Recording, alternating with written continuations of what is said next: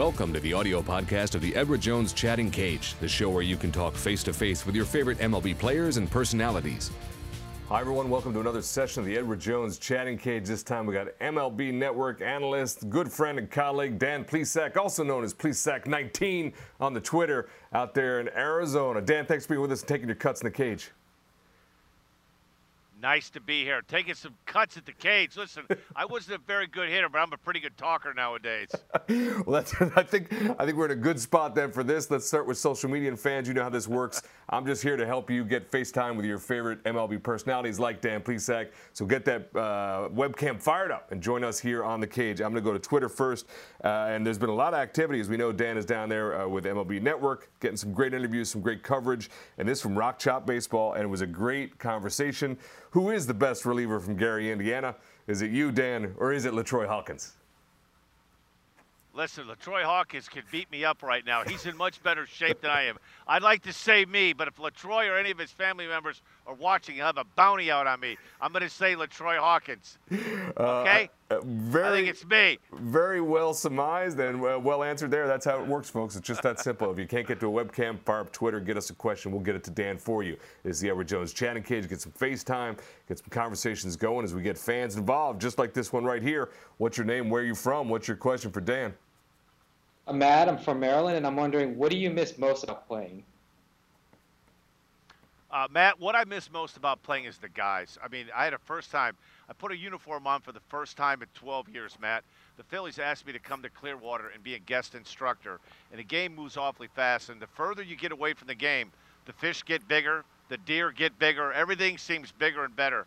But it was a, a, really a slap of reality to be back on the field. I had a chance to watch Cliff Lee and Cole Hamels throw bullpens up close and in person. Watch a guy like Ryan Howard, Chase Utley hit the ball you don't realize how big, how fast, and how strong these guys are, and how easy they make it look. To answer your question in a short term, I just miss being around the guys, having fun, and sharing some laughs.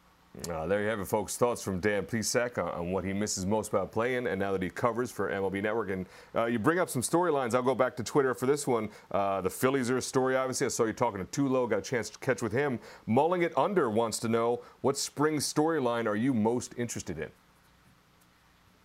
I, tell you, one camp. Now, this, this is my seventh camp. I'm here doing nine, 30 teams in 30 days. I'm going to cover nine of the 15 teams in Arizona. The one camp that I came away for so far, uber impressed, was the Chicago Cubs camp.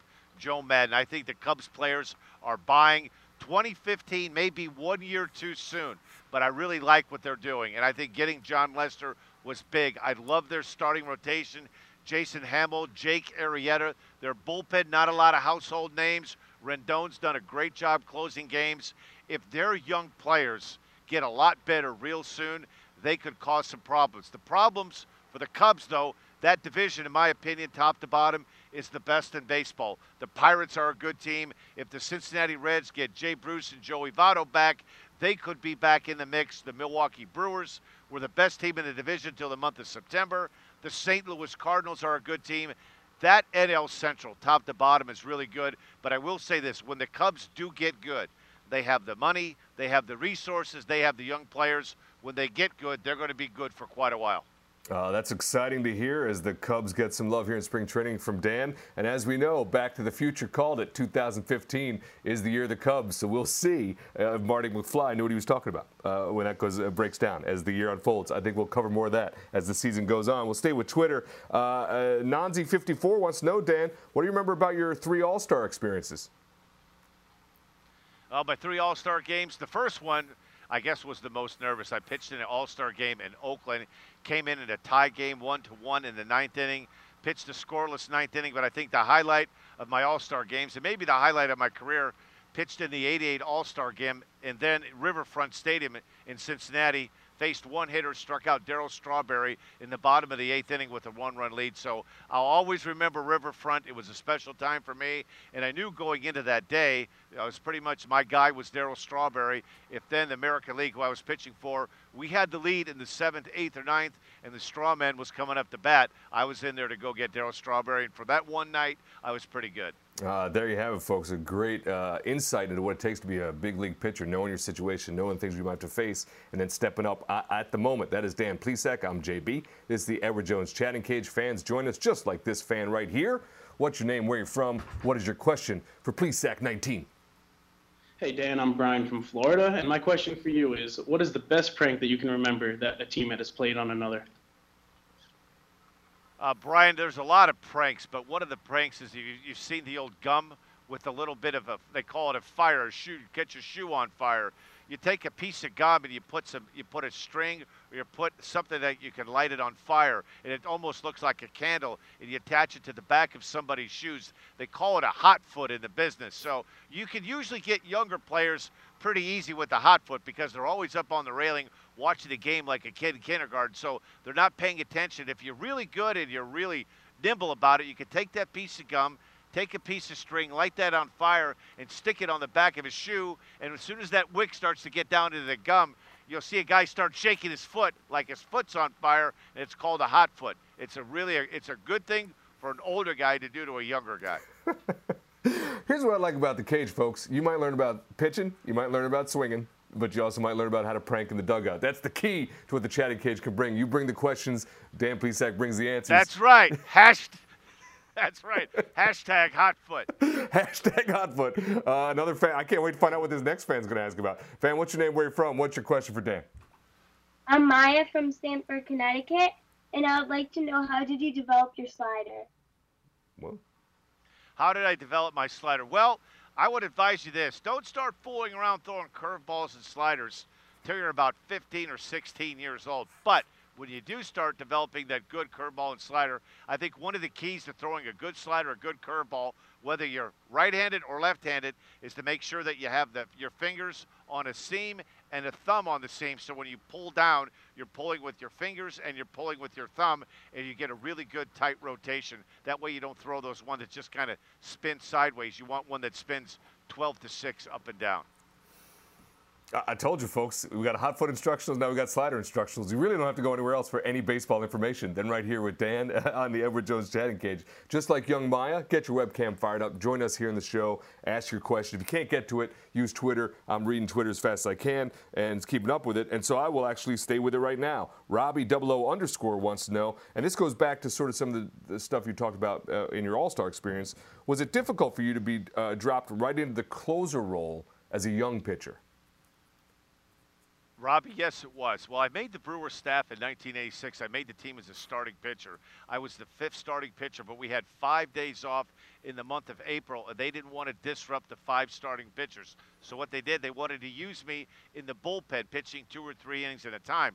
Robbie, unfortunately for me, I pitched really well doing that, and the Brewers, the manager at the time was George Bamberger, and they decided I really looked like I was taking this relieving thing, and they wanted me to make the switch to making it a full-time reliever. And I will say this: I thank George Bamberger to this day because there's no way I would have pitched for 18 seasons as a starting pitcher. The bullpen was the best move for me. I embraced it, I enjoyed it, and I made it a pretty good career. right now. We have fans lined up to join us here in the Edward Jones chatting cage. That's Dan Plesac. This is a new fan. What's your name? Where you're from? What's your question for Dan? Hi, I'm Dana from Florida, and my question for you is what is your favorite candy? Dana, what is my favorite candy? That's a pretty good question. It depends on. Actually, to give you the best answer, my favorite candy is whatever is in front of me. Throw me a Tootsie Roll, I'll eat it. Throw me a Mars bar, I'll eat it. I don't have a favorite candy. I love them all. Well, we got it all covered, folks. I mean, it's pretty clear at this point. You just fire it up and ask wherever you need to, whether it's via Twitter or your webcam. I will follow up on that. Dan, have you found that your snack habits have changed from being a player to being an analyst? Of, of, of course. Why do you think I'm wearing a double X shirt right now? Right, I wore an extra large when I played. I tell you what, it's a lot diff- more difficult when you get out playing. You don't realize all the activity when you're playing. You're you're- you're burning off a lot of calories, a lot of energy. I watched what I ate when I played, but really, since I was done playing baseball, I really have to watch what I eat. I try not to eat past 8:30, 9 o'clock at night. I don't eat as much fruit and vegetables as I should. I'm not a rabbit. I don't. I like fruit. I don't love fruit. I go to every ballpark, and I tell you what I try to do. I go to every ballpark, spring training ballpark, and I'm going to go to the grill, and I'm going to either have a Polish sausage, an Italian sausage, a roast beef, because I am going to enjoy the ballpark, and I'm going to enjoy the ballpark food. I'm not worried about running a marathon. I'm not worried about making the Olympic team for track and field. I want a good boiler and to talk baseball. That's all I want. Man, spring training is a great thing. And those are the three basic food groups. Oh, it is. three meat types Let me tell covered. you something. I'm two and a half. I, I'm two Polish sausages in by the third inning today at Salt River Field in, in Arizona. That's the way to do it. You got hey, you got to break in. You got to get season ready. Uh, we got time to go back to Twitter for one more. Uh, this one where I'm gonna stay away from the diet. I think we got that well covered, and I'm looking forward to the Polish sausages out there in Arizona. Uh, McKay92 wants to know who's the toughest hitter that you had to face, and I want I want to follow up with that. So it's a two-parter. Who's the toughest hitter you had to face, and right now, who would you not want to face? Mac, I'm going to tell you the two toughest hitters for me Tony Gwynn and Barry Bonds. Barry Bonds, in my opinion, there's never been a player that had the, bat, the eye not to swing at bad pitches. When he did swing, he did a lot of damage. Barry Bonds, to me, was the best hitter I've seen in the last 45 to 50 years. What guy would I not want to face today? There's a boatload of them. I'm 53 years old. I probably have an 81 mile an hour fastball at best. My slider's rolling. There are coaches, first and third base coaches, that would make a living off of me. So the list is too big, but I'd have to say right now, the guy I want no piece of, probably Yasiel Puig. Hmm. I don't really have anything to get that guy out with. I don't throw hard enough. The only thing I might be able to do is I throw under hitting speed. That's the key in baseball and the key to pitching throw 98 to 100 or throw less than 80. I have the less than 80 corner market. I have that that that market's cornered. I'm 77 to 80. I grunt loud and the ball just doesn't get there. Uh, that's hey, that's that's called a changeup right there. If you grunt loud enough, like it's 98. That's called a changeup. And now I might, I might be able to throw 85 if I have three of those Polish sausage and two large fries to go along with it. I love it. Well, you know what, Dan? Uh, that, that's it, man. How do you do? You feel like you made some? I feel like the contact was good here in the cage. You had a great session. Lots of the- contact. Listen, I'm, I'm taking some swings in the cage. Next time I'm in the cage, I'm going to two fist with some Polish sausage or Italian sausage in between bites, and I'm going to let you do all the talking. You know what? Uh, I think we got ourselves a show right there. Dan please Plesac, everybody. Thanks for being with us, and I want Gotcha. to thank all the fans, as always, for being a part of the Edward Jones Chatting Cage. We'll see you for the next go round, and who knows what we might find out then. That's right. Swing for the fences in the chatting cage.